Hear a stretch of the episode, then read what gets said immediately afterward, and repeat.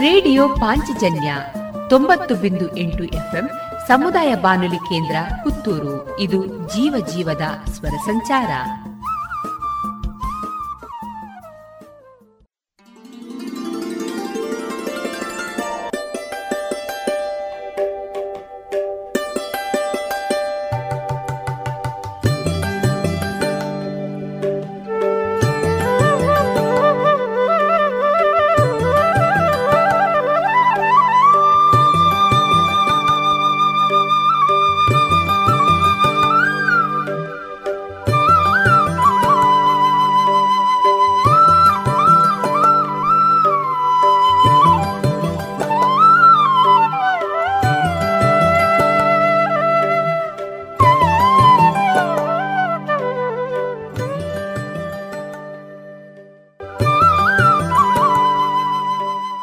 ಇನ್ನು ಮುಂದೆ ಕೇಳಿ ಕೃಷಿ ಲೋಕ, ಸಂಯೋಜನೆ ವಿಜಯಕೃಷ್ಣ ದರ್ಬೆ, ನಿರ್ಮಾಣ ನಾ ಕಾರಂತ ಪೆರಾಜೆ, ಮಣ್ಣಿನ ಮಕ್ಕಳ ಅನುಭವದ ಮಾತು ಕೃಷಿ ಲೋಕ.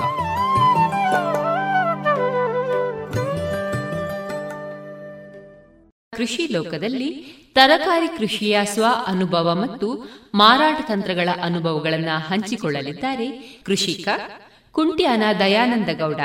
ಇವರನ್ನು ಸಂದರ್ಶಿಸಲಿದ್ದಾರೆ ನಾರಾಯಣ ಕಾರಂತ ಪೆರಾಜೆ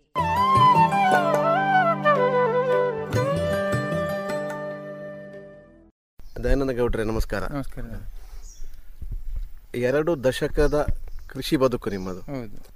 ಆರಂಭದಲ್ಲಿ ನಿಮ್ಮ ಹಿರಿಯರೆಲ್ಲ ತರಕಾರಿಯಲ್ಲಿ ಹೆಸರು ಮಾಡಿದಂತಹ ಕುಂಟಿಯಾನ ಮನೆತನ ನಿಮ್ಮದು ಹೌದು. ನೀವು ಆರಂಭದಲ್ಲಿ ತರಕಾರಿಯಿಂದಲೇ ಈ ಕೃಷಿ ಬದುಕನ್ನು ಕಟ್ಟಿದ್ದು ಅಂತ ಸಾಕಷ್ಟು ನಾವು ಕೇಳಿ ಬಲ್ಲೆವು. ಹಾಗಿದ್ದಾಗ ಆರಂಭದ ದಿವಸದ ನಿಮ್ಮ ಈ ಕೃಷಿ ಬದುಕು, ಆ ಸೊನ್ನೆಯಿಂದ ಬದುಕು ಕಟ್ಟಿಕೊಂಡ ಬಗೆ ಹೇಗೆ? ನಾವು ಸುಮಾರು ನನಗೆ ಐವತ್ನಾಲ್ಕು ವರ್ಷ ಪ್ರಾಯ ಆಯಿತು. ನಾನು ಒಂದು ಇಪ್ಪತ್ತು ವರ್ಷದಲ್ಲಿ ತರಕಾರಿ ನನ್ನ ಚಿಕ್ಕಪ್ಪ ಧರ್ನಪ್ಪಗೊಟ್ಟೊಟ್ಟಿಗೆ ಸೇರಿಕೊಂಡು ತರಕಾರಿ ಕೃಷಿಯನ್ನು ಪ್ರಾರಂಭ ಮಾಡಿದ್ದೇನೆ. ಹಾಗೆ ಅಂದರೆ ನಾವು ಯಾರದ್ದಾದರೂ ಜಾಗದಲ್ಲಿ ಹೋಗಿ, ಹೀಗೆ ಊರಿನಲ್ಲಿ ಬೇರೆಯವರ ಬೇರೆಯವರ ಬೇರೆಯವರ ಜಾಗದಲ್ಲಿ ಜಾಗೆಯಲ್ಲಿ ನಾವು ತರ ಅವರು ಭತ್ತದ ಕೊಯ್ಲು ಆದ್ಮೇಲೆ ಆ ಜಾಗೆ ನಾಗಿ ಬಿಡ್ತಿದ್ರು.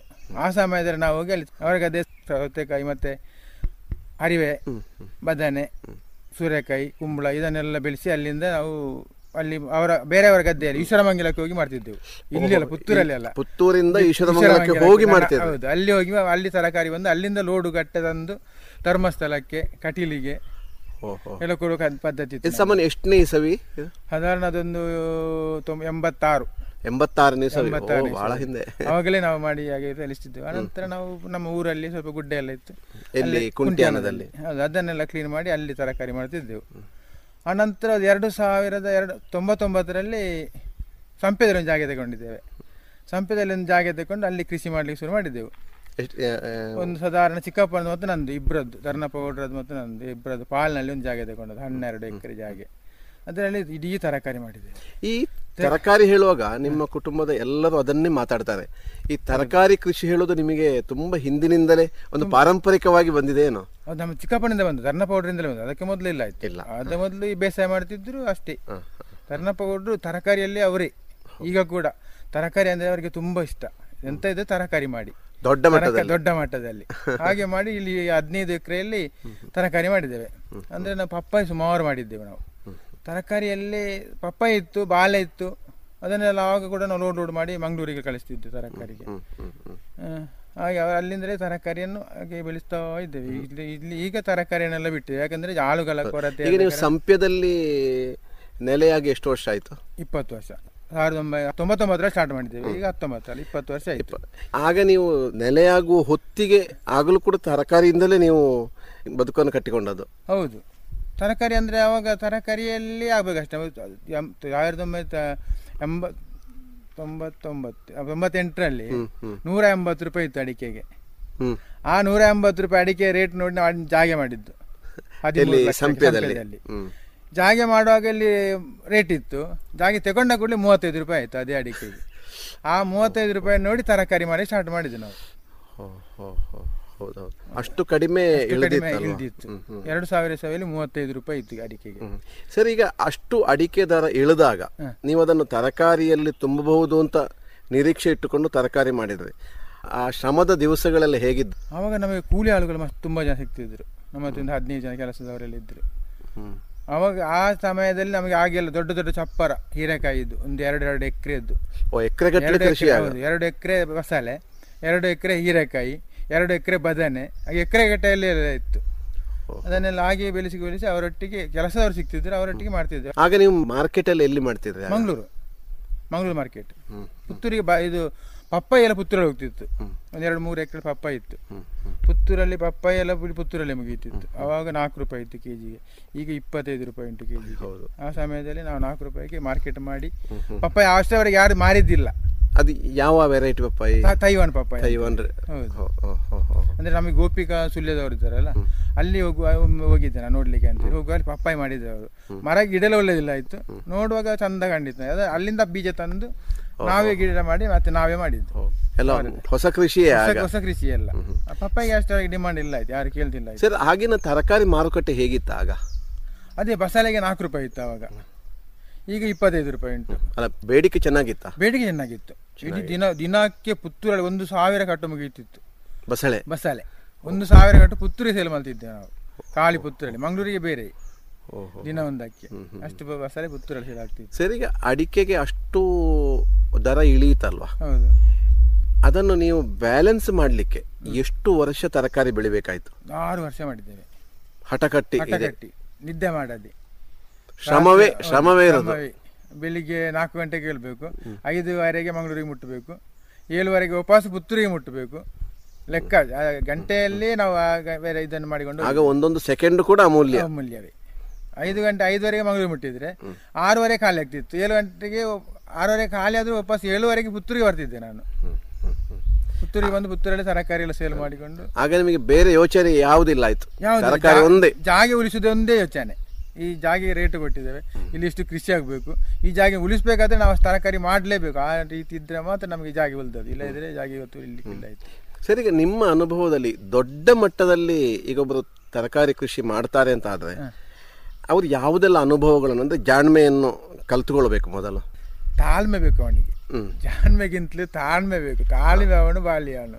ತಾಳ್ಮೆ ಅಂದ್ರೆ ಹೇಗೆ ಒಂದು ತರಕಾರಿಯಲ್ಲಿ ಆಗದೇ ಇದ್ದರೆ ಅದಕ್ಕೆ ನಾವು ಈಗ ಬಸಳೆ ಇರ್ತೇವೆ ಬಸಳೆಗೆ ರೇಟ್ ಬರ ಇದ್ರೆ ಅದೇ ಬಸಳೆ ಬ- ಬಳ್ಳಿಗೆ ಅಳಸಂಡೆ ಬಿಡ್ತೇವೆ. ಆ ಅಲಸ ಇದರಲ್ಲಿ ಬರೋದನ್ನ ಅದರಲ್ಲಿ ತೆಗಿಬೋದು ಅಂತೇಳಿ ಆ ಇದರಲ್ಲಿ ನಾವು ಹೋಗ್ಬೇಕು.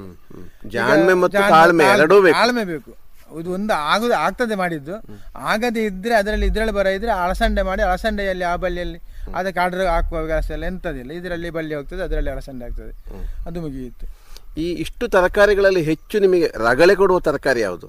ಕೀಟಗಳು ಇನ್ನೊಂದು ಮತ್ತೊಂದು? ಬೆಂಡೆಕಾಯಿ. ಬೆಂಡೆಕಾಯಿಗೆ ಹೆಚ್ಚು ರೋಗ ಜಾಸ್ತಿ. ರೋಗ ಹಳದಿ ರೋಗ ಆದ್ರೆ ಬೆಂಡೆಕಾಯಿ ಒದ್ದೆ ಮತ್ತೆ ಎಂತ ಮಾಡ್ಲಿಕ್ಕೆ ಆಗುದಿಲ್ಲ. ಮತ್ತೆ ಯಾವ ತರಕಾರಿಗೆ ಅಷ್ಟು ದೊಡ್ಡ ರೋಗ ಬರುದಿಲ್ಲ. ಇಲ್ಲ ಅಲ್ಲ? ಸಾವಯವದಲ್ಲಿ ಮಾಡಬೇಕು. ಅದರಲ್ಲಿ ಅಷ್ಟು ರೋಗವೇ ಬರುದಿಲ್ಲ. ನೀವು ಅಷ್ಟು ವರ್ಷ ಸಾವಯವದಲ್ಲೇ ಮಾಡಿದ ಸಾಧಾರಣ ಒಂದು ಟ್ವೆಂಟಿ ಫೈವ್ ಪರ್ಸೆಂಟ್ ಇದು ಹಾಕಿದ್ದೇವೆ. ಬಾಕಿ ಸಾವಯವ ಕಡಿಮೆ. ಈಗ ಸಂಪ್ಯದ ಜಾಗದಲ್ಲಿ ಎಷ್ಟು ವರ್ಷ ತರಕಾರಿ ಮಾಡಿದ್ರಿ? ಆರು ವರ್ಷ. ಆರು ವರ್ಷ. ಈ ಆರು ವರ್ಷದಲ್ಲಿ ನಿಮ್ಮ ಈ ಅಡಿಕೆಯ ದರ ಇಳಿದಿತ್ತಲ್ವ? ಅದನ್ನ ಇದು ಬ್ಯಾಲೆನ್ಸ್ ಮಾಡಿ ಕೊಟ್ಟಿದ್ದ? ಮಾಡಿಕೊಟ್ಟಿದೆ ಎಲ್ಲ ಮಾಡಿಕೊಟ್ಟಿದೆ ಈಗ ಬರೇ ಸಹಾಯಕರು ಇಲ್ಲ ಎಂಬ ಕಾರಣಕ್ಕಾಗಿ ಬಿಟ್ಟದಲ್ವಾ ಸಹಾಯಕರು ಇಲ್ಲ ಅಂತ ಕಾರಣಕ್ಕೆ ಸಹಾಯಕರು ನಮ್ಮ ಇಲ್ಲದ್ರೆ ಪೇಟೆಯಲ್ಲಿ ಸಿಗುವುದಿಲ್ಲ. ಅದಕ್ಕಾಗಿ ಮಾತ್ರ. ಈ ಸಹಾಯಕರು ಒಂದೆರಡು ಸಿಕ್ಕಿದೆ ಈಗಲೂ ಇಲ್ಲಿ ಖಾಲಿ ಜಾಗ ಉಂಟು ಜೈಂಟ್ರದ್ದು. ಅದರಲ್ಲಿ ನಮಗೆ ತರಕಾರಿ ಈಗ ಕೂಡ ಮಾಡ್ಬೋದು. ಯೋಚನೆ ಉಂಟು. ಯೋಚನೆ ಉಂಟು. ಜನ ಇಲ್ಲ ಬರುದಿಲ್ಲ ಅಂತ ಒಂದು ಯೋಚನೆ ಬಿಟ್ಟರೆ ಬೇರೆ ಯಾವುದಿಲ್ಲ ಅದೇ ಯಾಕಂದ್ರೆ ದಯಾನಂದ ಗೌಡ್ರು ಅಂತ ಹೇಳಿದ ಕೂಡ ನಮಗೆ ತರಕಾರಿ ಕೃಷಿ ಒಂದೇ ಕಾಣ್ತಿತ್ತು ಆ ಕಾಲಘಟ್ಟದಲ್ಲಿ. ಈಗ ಅದನ್ನು ಇಲ್ಲ ಅಂತ ಊಹಿಸೋದು ಕಷ್ಟ ಆಗ್ತದೆ ಅಲ್ವಾ? ಸರ್ ಆ ರೀತಿ ತರಕಾರಿಯಲ್ಲಿ ಒಂದು ಹಂತದ ಬದುಕಿನ ಸ್ಥಿರೀಕರಣ ಆಯಿತು. ಆಮೇಲೆ ನೀವು ಯಾವ ಕೃಷಿಗೆ ಪಲ್ಲಟಗೊಂಡ್ರಿ ಮತ್ತೆ? ಮುಂದಿನ? ಮುಂದಿಂದು ಅಡ್- ತೋಟವೇ ಅಡಿಕೆ. ಅಡಿಕೆ ಮತ್ತೆ ಬಾಳೆ ಉಂಟು. ಆಗ ಅಡಿಕೆ ಇತ್ತ ಅಥವಾ ಹೊಸದಾಗಿ ನೆಡ್ಬೇಕಾಯ್ತು? ಆ- ಆ ತರಕಾರಿಯಲ್ಲೇ ಅಡಿಕೆ ನೆಟ್ಟಿದ್ದೇವೆ ನಾವು. ತರಕಾರಿ ಒಟ್ಟಿಗೆನೆ ಕೃಷಿ ಓ, ಅಡಿಕೆ ಮಾಡಿದ್ದು ತೋಟ ನಾವು. ಎಬ್ಬಿಸಿದ್ದೇ ಎಬ್ಬಿಸಿ ತರಕಾರಿಯಿಂದಾಗಿ. ತರಕಾರಿಯಲ್ಲಿ, ಹೌದು. ತರಕಾರಿ ಅದ್- ಅದರಲ್ಲೇ ಈಗ ಇದು ಮಾಡ್ತದೆ ಅಡಿಕೆ ಎಲ್ಲ ಆಗ್ತಾ ಉಂಟು. ಮತ್ತೆ ಸ್ವಲ್ಪ ಬಾಳೆ ನೆಟ್ಟಿದ್ದೇವೆ ಒಳ್ಳೆ ಮೆಣಸು ಉಂಟು. ಮತ್ತೆ ರಂಬುಟ ಉಂಟು ನಮ್ಮಲ್ಲಿ. ರಮುಟಾನ್ ಹಣ್ಣು. ರಂಬುಟಾನ್ ಹಣ್ಣು. ಓಹೋ ಹೋ ಅದು ಕೆಜಿಗೆ ನೂರ ನಲ್ವತ್ತು ರೂಪಾಯಿ ನಮಗೆ ಕೊಡ್ತಾರೆ ಅವರು. ಇನ್ನೂರು ರೂಪಾಯಿ ಅಂಗಡಿಯವರು ಮಾರ್ತಾರೆ. ಎಷ್ಟು ಮರಗಳುಂಟು? ಅದೊಂದು ಹತ್ತು ಇಪ್ಪತ್ತು ಮರ ಉಂಟು ನನ್ನಲ್ಲಿ. ಹಾ ಹಾ ಹಾ. ಒಂದು ಅದಕ್ಕೆ ಎಲ್ಲಿ? ಮರದಲ್ಲಿ- ಹ್ಮ್, ಮಾರುಕಟ್ಟೆ ಎಲ್ಲಿ ಅದಕ್ಕೆ? ಪುತ್ತೂರಿ. ಅದು ಗೇಟಿನಿಂದ ಹೊರಗೆ ಹೋದ್ರೆ ಮಾರುಕಟ್ಟೆ ಅದಕ್ಕೆ. ಓ ಅಷ್ಟು ಕ್ಷಿಪ್ರವಾಗಿ? ಹೌದು. ಓಹೋ ನಮ್ಮ ಗೇಟ್ ಕಲ್ತ್ರೆ ಆಯ್ತು. ಅದಕ್ಕೆ ಡಿಮಾಂಡ್ ಅಂತ ಲೆಕ್ಕವೇ ಅಲ್ಲಿಂದ. ಕೆಜಿಗೆ ಅಷ್ಟು ನಾವು- ನಾವು ಈಗ ಈಗ ಕೆಲವು ಪೇಟೆಯಲ್ಲೆಲ್ಲ ಕೆಲವು ಮನೆಯವರಿಗೆ ಕೊಡ್ತೇನೆ ನಾನು. ಕೊಂಡೋಗಿ. ನೂರೈವತ್ತು ರೂಪಾಯಿಗೆ. ಕೆಜಿಗೆ ನೂರೈವತ್ತು? ನಾನ್ನೂರೈವತ್ತು ರೂಪಾಯಿ ಕೊಡ್ತೇನೆ. ಅವ್ರಿಗೆ ಇನ್ನೂರು ರೂಪಾಯಿ ತಗೊಳ್ಬೇಕು ಅಂಗಡಿಯಿಂದ ಬೇಕಾದ್ರೆ. ನಾನು ಹೋದ ನೂರೈವತ್ತು. ನಾನು ಅಂಗಡಿ ಕೊಡೋದು ನೂರ ಮೂವತ್ತು ರೂಪಾಯಿಗೆ. ಇಪ್ಪತ್ತು ರೂಪಾಯಿ ಜಾಸ್ತಿ ಕೊಟ್ಟು ಮನೆ ಅದು ಸಹ ಒಂದು ಉಂಟು ನನ್ನಲ್ಲಿ. ಪೇಟೆಯಲ್ಲಿ ಕೆಲವು ಕೆಲವು ಅಂಗಡಿಗಳೆಲ್ಲ ಉಂಟು ಕೆಲವು ಮನೆಯವರಿಗೆಲ್ಲ ಈಗ ಎಷ್ಟು ಮನೆಗಳುಂಟು? ಹೀಗೆ ನೀವು ಒಂದು ಹತ್ತು ಹದಿನೈದು ಮನೆ ಅಷ್ಟೇ. ಓ, ಅಷ್ಟು ಮನೆಗಳಿಗೆ ನೀವು ಆ ಸಮಯಕ್ಕೆ ಕೊಡ್ತೀರಿ ನೀವು? ಹೌದು ಹೋದ. ಕೂಡಲೇ ಒಂದು ನಮ್ಮ ನಾಯಕ್ಸಿನವರು ಸನ್ಸೆಟ್ರಲ್ಲಿ ಕೊಡ್ತೇನೆ. ಹೌದು ಮತ್ತೆ ಕೆಲವು ಕೆಲವು ಮನೆಗಳಲ್ಲಿ ಬಹುಶಃ ರಂಬುಟಾನ್ ಹಣ್ಣಿಗೆ ನಿಮ್ಮನ್ನೇ ನಂಬಿದ್ದಾರೆ ಅವರು. ನಂಬಿ ನಮ್ಮನ್ನು ನಂಬಿದ್ದಾರೆ. ನಾವು ಕೊಂಡೋಗುವಾಗ ಗೊತ್ತಾಗ್ತದೆ ಬಂತು ರಂಬುಟ್ಟ ಅಂತೇಳಿ ನಮ್ದು ಅಡಿಕೆ ಬೆಳೆಯೋ ಪ್ರದೇಶ. ಈಗ ಭತ್ತವು ಅಲ್ಲಲ್ಲಿ ಆ, ಮಾಯ ಆಗಿದೆ ಕೆಲವು ಪುನಃ ಪುನರ್ಜೀವ ಆಗ್ತಾ ಇದೆ. ಈ ಹಿನ್ನೆಲೆಯಲ್ಲಿ ಹಣ್ಣಿನ ಬೆಳೆಗಳು ನಮ್ಮ ಕರಾವಳಿಗೆ ಹೆಚ್ಚು ಸೂಕ್ತವ? ರಂಬುಟಾನ್ ಮಾಡ್ಬೋದು. ಒಳ್ಳೆ ಡಿಮಾಂಡ್ ಉಂಟು. ಮತ್ತೆ ಮಾವು ಆಗ್ತದೆ ನಮ್ಮಲ್ಲಿ. ನನ್ನದೊಂದು ಎಲೆಂಟು ಮರ ಉಂಟು. ನಮಗೆ ಬೇಕಾದಷ್ಟು ಆಗ್ತದೆ. ಮಲ್ಲಿಕ ಉಂಟು ಮತ್ತೆ ಎರಡು ಮೂರು ವೆರೈಟಿದು ಮಾವು ಉಂಟು. ಅದನ್ನು ಸಹ ನಾವು ನಮಗೆ ಮಾರುದಿಲ್ಲ ನಾವು. ಅಂದ್ರೆ ನಮ್ಮ ನಮ್ಮ ನೆಂಟರಿಗೆಲ್ಲ ಕೊಡ್ತೇವೆ. ಅಂತ ನಾವು ತಿಂತೇವೆ. ಒಳ್ಳೆ ಇದಾಗ್ತದೆ. ರಂಬುಟಾನಿಗೆ ಬೇಡಿಕೆ ಉಂಟು? ತುಂಬಾ ಬೇಡಿಕೆ ಉಂಟು. ನನಗೊಂದು ಮೂರು ನಾಲ್ಕು ಕ್ವಿಂಟಲ್ ಆಗ್ತದೆ. ಈಗ ಅಷ್ಟು ಬೇಡಿಕೆ ಬಂದಾಗ ಅದನ್ನು ಸ್ವಲ್ಪ ಹೆಚ್ಚು ಬೆಳಿಬೇಕು ಹೇಳುವಂತ ಯೋಚನೆ ಏನಾದರೂ ಮನಸ್ಸಿನಲ್ಲಿ ಯೋಚನೆ ಉಂಟು ನನ್ನ ಹತ್ರ ಜಾಗ ಇಲ್ಲ. ಯೋಗ ಯೋಚನೆ ಉಂಟು. ಮಾಡಬೇಕು ಅಲ್ಲಿ ಮಾಡ್ಬೋದು ಇಲ್ಲಿ ಮಾಡ್ಬೋದು ಜಾಗ ಇಲ್ಲ ಈಗ. ಒಂದು ತೋಟ ಇಲ್ಲ. ತೋಟ ತೆಗೆದು ಮಾಡೋದಾಗಿಲ್ಲ ನಾನು. ಇದ್ದಲ್ಲಿಗೆ ಎಲ್ಲ ಮಾಡ್ಬೇಕಂತ ನಾನು ಸ್ವಲ್ಪ ಇಲ್ಲಿ ಕೆಳಗೆಲ್ಲ ಮಾವಿನಕಾಯಿ ನೆಟ್ಟಿದ್ದೇನೆ. ಐದು ಸ್ವಲ್ಪ ನೆಟ್ತಾ ನೆಡ್ತಾ ಇದ್ದೇನೆ ಈಗ ಕೂಡ. ಅದನ್ನು ಮಾಡ್ಬೋದು ರೈತರಿಗೆ ಎಲ್ರಿಗೂ. ಕೃಷಿಗೆ ಪೂರಕ ಹೈನುಗಾರಿಕೆ. ಹೈನುಗಾರಿಕೆ. ಬರೇ ಹೈನುಗಾರಿಕೆ ಮಾಡಿ ಲಾಭ ಪಡೆಯೋದು ಪಡಿತಾರೆ ಬೇರೆ ವಿಷಯ. ಆದ್ರೆ ಮುಖ್ಯವಾಗಿ ಹೈನುಗಾರಿಕೆ ಇರುವುದೇ ಕೃಷಿಗೆ ಪೂರಕವಾಗಿ ನಿಮ್ಮಲ್ಲಿ ಎಷ್ಟು ದನಗಳಿದೆ? ನನ್ನ ಹತ್ರ ಒಂದು ಟೈಮಲ್ಲಿ ಹತ್ತು ಹನ್ನೆರಡು ದನಗಳಿತ್ತು. ಈಗ ಐದಕ್ಕೆ ಮುಟ್ಟಿದೆ. ಯಾಕೆಂದರೆ ಅಂದರೆ ಹಾಲುಗಳಿಲ್ಲ. ನಾವೇ ನಾನು ಮತ್ತು ನನ್ನ ಹೆಂಡತಿ ಇಬ್ಬರೇ ಮಾಡೋದು ಅದರ ಕೆಲಸ. ಹಾಲು ಕರೆಯೋದು ಹುಲ್ಲು ತರೋದು ಕೆಲಸ ಎಲ್ಲ ಮಾಡುವಾಗ ನಮಗೆ ಐದು ಸಹ ಹಾಕಂತೇಳಿ ಐದರ ನಿಲ್ಲಿಸಿದ್ದೇವೆ. ಮತ್ತು ತೋಟಕ್ಕೆ ಫುಲ್ ನಾವು ಸಾವಯವವೇ. ಯಾವುದೇ ಗೊಬ್ಬರ ಹಾಕದೆ ಹದಿನಾರು ವರ್ಷ ಆಯಿತು. ತೊಂಬ ಎರಡು ಸಾವಿರದ ನಾಲ್ಕರಿಂದ ಯಾವುದೇ ಗೊಬ್ಬರ ಹಾಕಲಿಲ್ಲ. ಖಾಲಿ ಸ್ಲ್ಯಾರಿ ಮತ್ತು ಸೋಗೆ. ಅಷ್ಟೇನೆ ಹಾಕಿ ಬೆಳೆಸ್ತಾ ಇದ್ದೇವೆ. ತೊಂದರೆ ಇಲ್ಲ ಅಡಿಕೆ ಸಹ ಒಳ್ಳೆಯ ಅಡಿಕೆ ಆಗ್ತದೆ. ನನಗೆ ಒಂದು ಕಳೆದ ವರ್ಷ ಒಂದು ಅರವತ್ತು ಕ್ವಿಂಟಲ್ನಷ್ಟು ಅಡಿಕೆ ಆಗಿದೆ. ಎರಡು ಸಾವಿರ ಗಿಡದಲ್ಲಿ. ಒಳ್ಳೆ ಫಸಲು ಬಂತು. ಈಗ ಹೈನುಗಾರಿಕೆ ಅಂತ ಹೇಳಿದ್ರೆ ಈ ಹಾಲೆಲ್ಲ ನೀವು ಸೊಸೈಟಿಗೆ ಹಾಕ್ತೀರಾ ಅಥವಾ? ಅದು ನಾನು ಹೊರಗೆ ಮಾರ್ಕೆಟಿಗೆ ಸೊಸೈಟಿಯಲ್ಲಿ ಕೊಟ್ಟೆ ಸ್ವಾಮಿ. ಇಪ್ಪತ್ತೆಂಟುವರೆ ರೂಪಾಯಿ ಸಿಗುದು ನಮಗೆ. ಲೀಟ್ರಿಗೆ. ಲೀಟ್ರಿಗೆ. ಅವರು ಸಬ್ಸಿಡಿ ಐದು ರೂಪಾಯಿ ಅಂತ ಹೇಳ್ತಾರೆ. ಅದು ಬರುವಾಗ ಮೂವತ್ತ ಮೂರು ರೂಪಾಯಿ ಚಿಲ್ಲರೆ ಆಯಿತು. ಅದರಲ್ಲಿ ವರ್ಕೌಟ್ ಆಗುದಿಲ್ಲ. ಯಾರು ಲಾಭ ಅಂತ ಹೇಳಿದ್ರು ಹಾಲಿನಲ್ಲಿ ಲಾಭ ಮಾಡಲಿಕ್ಕೆ ಆಗುದೇ ಇಲ್ಲ. ಕರೆಕ್ಟ್ ನಮಗೆ ಅಂದ್ರೆ ಈ ಸ್ಲರಿ ಬಂದ ಕಾರಣ ತೋಟಕ್ಕೆ ಒಂದು ಗೊಬ್ಬರ ಹಾಕುವ ಕೆಲಸ ಇಲ್ಲದ ಕಾರಣ ಅದರಲ್ಲಿ ಒಂದು ದೊಡ್ಡ ತುಂಬ ಲಾಭ ಅಂತ ಹೇಳ್ಬೋದು. ಮತ್ತೆ ನಾನು ಅದಕ್ಕೆ ಬೇಕಾ ಇದಕ್ಕೆ ಕೊಡುವುದಿಲ್ಲ ನಾನು ಬೇರೆ ಹೊರಗಿನ ಮಾರ್ಕೆಟಿಗೆ ನನಗೆ ಮೂವತ್ತೊಂಬತ್ತು ರೂಪಾಯಿ ಸಿಗ್ತದೆ ಅಲ್ಲಿ ಕೊಡ್ತಾ ಇದ್ದೇನೆ ದಯಾನಂದಣ್ಣ ಹಾಗಿದ್ರೆ ಈ ಹೈನುಗಾರಿಕೆ ಅಂತ ಹೇಳೋದು ಹಾಲು ಒಂದಂತಲೇ ಹೆಚ್ಚಿನದ ಮನಸ್ಥಿತಿ ಇದೆ. ಮನಸ್ಥಿತಿ ಇಲ್ಲದ ಇದು ಎಲ್ಲವೂ ಸೇರಿದಾಗ ಲಾಭ ಲಾಭ ಆಗ್ಬೋದು. ಹೌದು ನಮಗೆ ಗ್ಯಾಸ್ ಅಂದ್ರೆ ಗೊಬ್ಬರ ಗ್ಯಾಸ್ ಉಂಟ ಕಾರಣ ಗ್ಯಾಸ್ ಕೊಂಡೋಗೋ ಒಂದು ಖರ್ಚಿಲ್ಲ. ತೋಟಕ್ಕೆ ಗೊಬ್ಬರ ಹಾಕುವ ಕೆಲಸವೇ ಇಲ್ಲ. ಹಾಗೆ ಆಳುಗಳ ಕೆಲಸ ಯಾವಾಗ ಅಂದ್ರೆ ಯಾವಾಗಲೂ ಇಲ್ಲ ಅದು. ಗೊಬ್ಬರ ಹಾಕುವ ಕೆಲಸ ಅದರಲ್ಲಿ ಸುಮಾರು ಉಳಿಬೋದು. ಅದೆಲ್ಲ ಲೆಕ್ಕಾಚಾರ ಹಾಕುವಾಗ ನಮಗೆ ಹೈನುಗಾರಿಕೆ ಲಾಭದಾಯಕ ಅಂತ ಹೇಳ್ಬೋದು ಅಷ್ಟೇ. ಆದ್ರೆ ಹೈನುಗಾರಿಕೆ ಇದ್ದಾಗ ನಿಮಗೆ ಉಳಿದ ಕೆಲಸಗಳನ್ನು ಹೊಂದಿಸಿಕೊಳ್ಳೋದು ಕಷ್ಟ. ಅದೊಂದು ಸಮಯ ಮತ್ತು ಅದೇ ಬದ್ಧತೆ. ಆಗಬೇಕು. ಅದರೊಟ್ಟಿಗೆ ಅಡಿಕೆ ಕೆಲಸ ಕೆಲಸ ಸ್ವಲ್ಪ ಮಾಡ್ತೇವೆ ನಾವು ಅಷ್ಟೇ.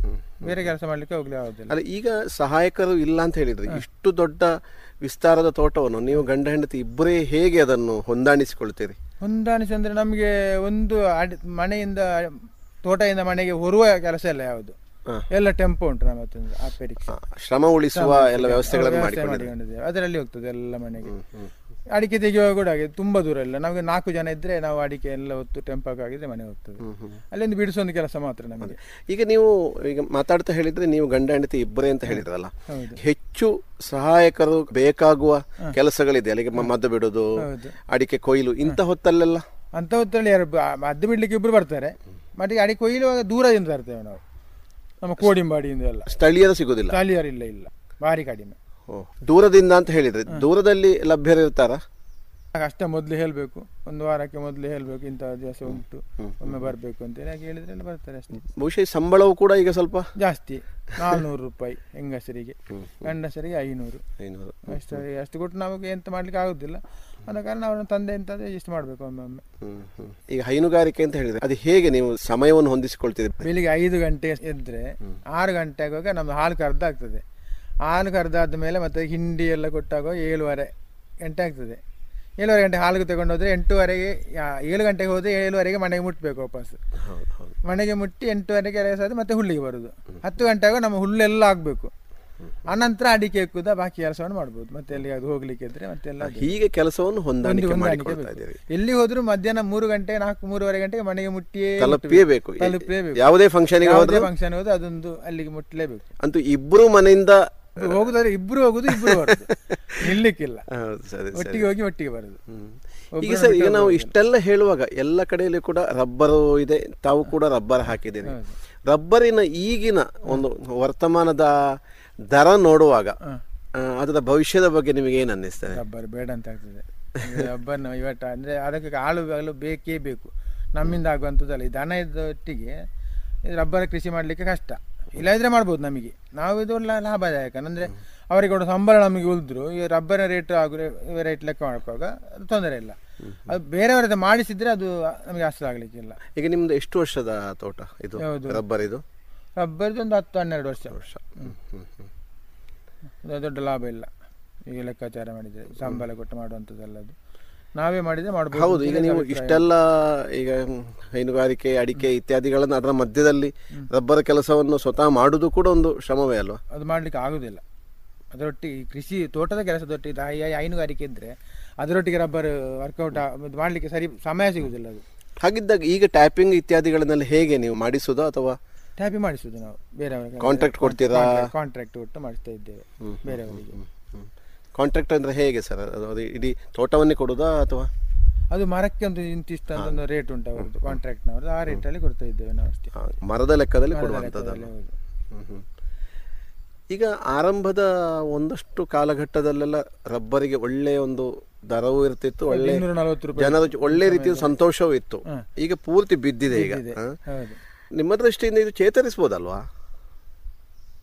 ಎಂತ ಗೊತ್ತೇ ಆಗುದಿಲ್ಲ. ಅದಂದ್ರೆ ನಾವು ಇಷ್ಟು ವರ್ಷ ನಾವು ಈಗ ಸ್ಟ್ಯಾಪಿಂಗ್ ಶುರು ಮಾಡಿ ಹತ್ತೊಂದು ಎಂಟು ವರ್ಷ ಆಯ್ತು. ಎಂಟಲ್ಲ ಏಳು ವರ್ಷ ಆಯ್ತು. ಏಳು ವರ್ಷದಲ್ಲಿ ನಮಗೇನು ಪ್ರಾಫಿಟ್ ಕಾಣಲಿಲ್ಲ. ಅದಕ್ಕೆ ಫಸ್ಟಿಗೆ ಒಮ್ಮೆ ಇತ್ತು ನೂರ ತೊಂಬತ್ತು ರೂಪಾಯಿ ಎಲ್ಲ ಇರುವಾಗ ಆ ಒಂದು ಎರಡು ವರ್ಷದ ರೇಟ್ ಬಂದಿದೆ. ಒಳ್ಳೆ ತೊಂದರೆ ನೂರ ತೊಂಬತ್ತು ರೂಪಾಯಿ ಇರುವಾಗ ರೇಟ್ ನಮಗೆ ಒಳ್ಳೆ ಇದಾಗಿದೆ. ಆನಂತರ ಏನಿಲ್ಲ ಅಲ್ಲಿಗೆ ಬಿಟ್ಟಿದ್ದೇವೆ ಹಾಗೆ ಇತ್ತು. ಈಗ ಕಾಂಟ್ರಾಕ್ಟ್ ಕೊಟ್ಟಿದ್ದೇವೆ ಅಷ್ಟೇ. ಈಗಿನ ಶ್ರಮವನ್ನೆಲ್ಲ ಲೆಕ್ಕ ಹಾಕಿದಾಗ ಒಂದು ಕಿಲೋಗೆ ಎಷ್ಟು ಸಿಕ್ಕಿದ್ರೆ ಕೃಷಿಕರಿಗೆ ಖುಷಿ ಆದಿತ್ತು ಇನ್ನೂರ ಮೇಲೆ ಸಿಕ್ಕಿದ್ರೆ ವರ್ಕೌಟ್ ಆಗ್ಬೋದು. ಅದಕ್ಕೆ ಕಡಿಮೆ ಮಾಡಿದೆ ಏನಾಗ್ಲಿಕ್ಕಿಲ್ಲ ಅದರಲ್ಲಿ. ಇನ್ನೂರಕ್ಕಿಂತ ಮೇಲೆ ಸಿಗಬೇಕು. ಈಗ ಎಷ್ಟಿದೆ ದರ ಈಗ? ಅಂತೂ ಎಂಬತ್ತು ರೂಪಾಯಿಯಷ್ಟು ವ್ಯತ್ಯಾಸಗಳಿದೆ.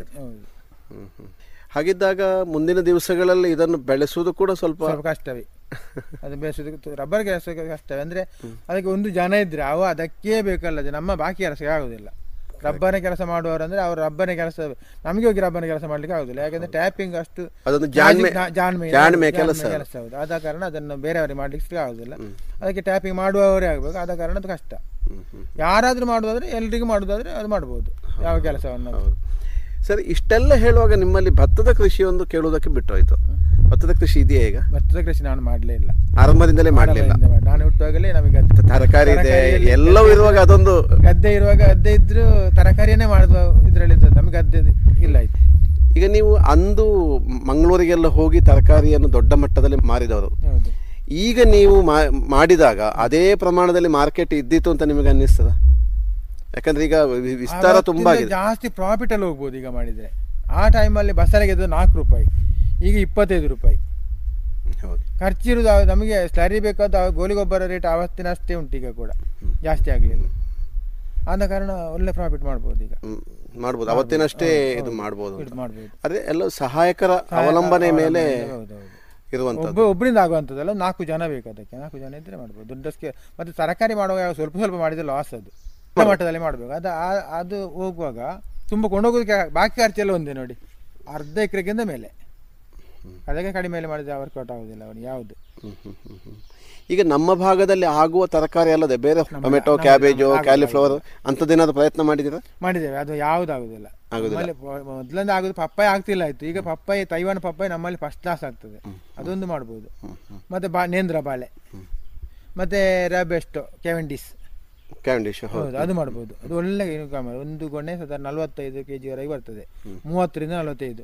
ಒಂದು ಕೆ ಜಿಗೆ ನಮ್ಮಲ್ಲಿ ಅದು ಕಡಿಮೆ ಪಕ್ಷ ಅಂದರೂ ಹನ್ನೆರಡು ರೂಪಾಯಿ ಉಂಟು. ಹನ್ನೆರಡು ರೂಪಾಯಿ ಜಾಸ್ತಿ ಹನ್ನೆರಡು ರೂಪಾಯಿ ಸಿಕ್ಕಿದ್ದು ಅಷ್ಟೇ. ಬಾಕಿ ನಮ್ಮ ಇದರಲ್ಲಿ ಬಾಕಿ ಬಾಳೆಯಲ್ಲಿ ಅಷ್ಟು ಹ್ಮ್. ಆದ ಕಾರಣ ಅದನ್ನು ಮಾಡ್ಬೋದು. ಈ ತರಕಾರಿ ಜೊತೆಯಲ್ಲಿ ಅದನ್ನು ಕೂಡ ಜೊತೆ ಬಾಳೆ ಬಾಳೆ. ತರಕಾರಿಯ ಜೊತೆಯಲ್ಲಿ ಆಗ್ತದೆ ನಮ್ಮಲ್ಲಿ ಅಳಸಂಡೆ ಹೀರೆಕಾಯಿ ಇಂಥದ್ದು ಟೇಸ್ಟ್ ಬದನೆ. ನಮ್ಮ ಊರಿದ್ದು ಬೇರೆ ಅದು. ಅದರ ಟೇಸ್ಟ್ ಬೇರೆ. ಅವರದ ಘಟ್ಟದ ಮೇಲೆ ಬರೋ ಟೇಸ್ಟ್ ಅದೊಂದು ಬೇರೆ. ಟೇಸ್ಟ್ ಬೇರೆ ಇರ್ತದೆ. ಹೌದು ಹೌದು. ಹೌದು ಹೌದು ದಯಾನಂದ ಗೌಡ್ರೆ ನಿಮ್ಮ ಬದುಕಿನ ಮೈಲುಗಲ್ಲುಗಳನ್ನು ಒಂದಷ್ಟು ನೆನಪಿಸಿಕೊಂಡ್ರೆ ನಿಮಗೆ ರೇಡಿಯೋ ಪಾಂಚಜನ್ಯದ ಪರವಾಗಿ ಧನ್ಯವಾದಗಳನ್ನು ಸಮರ್ಪಿಸ್ತೇನೆ.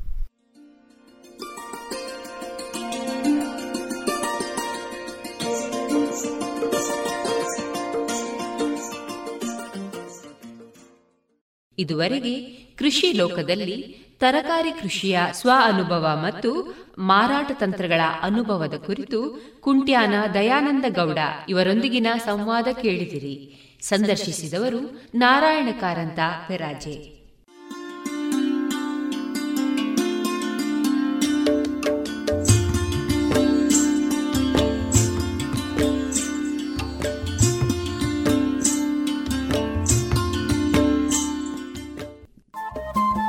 ರೇಡಿಯೋ ಪಾಂಚಜನ್ಯ ತೊಂಬತ್ತು ಬಿಂದು ಎಂಟು ಎಫ್ಎಂ ಸಮುದಾಯ ಬಾನುಲಿ ಕೇಂದ್ರ ಪುತ್ತೂರು. ಇದು ಜೀವ ಜೀವದ ಸ್ವರ ಸಂಚಾರ.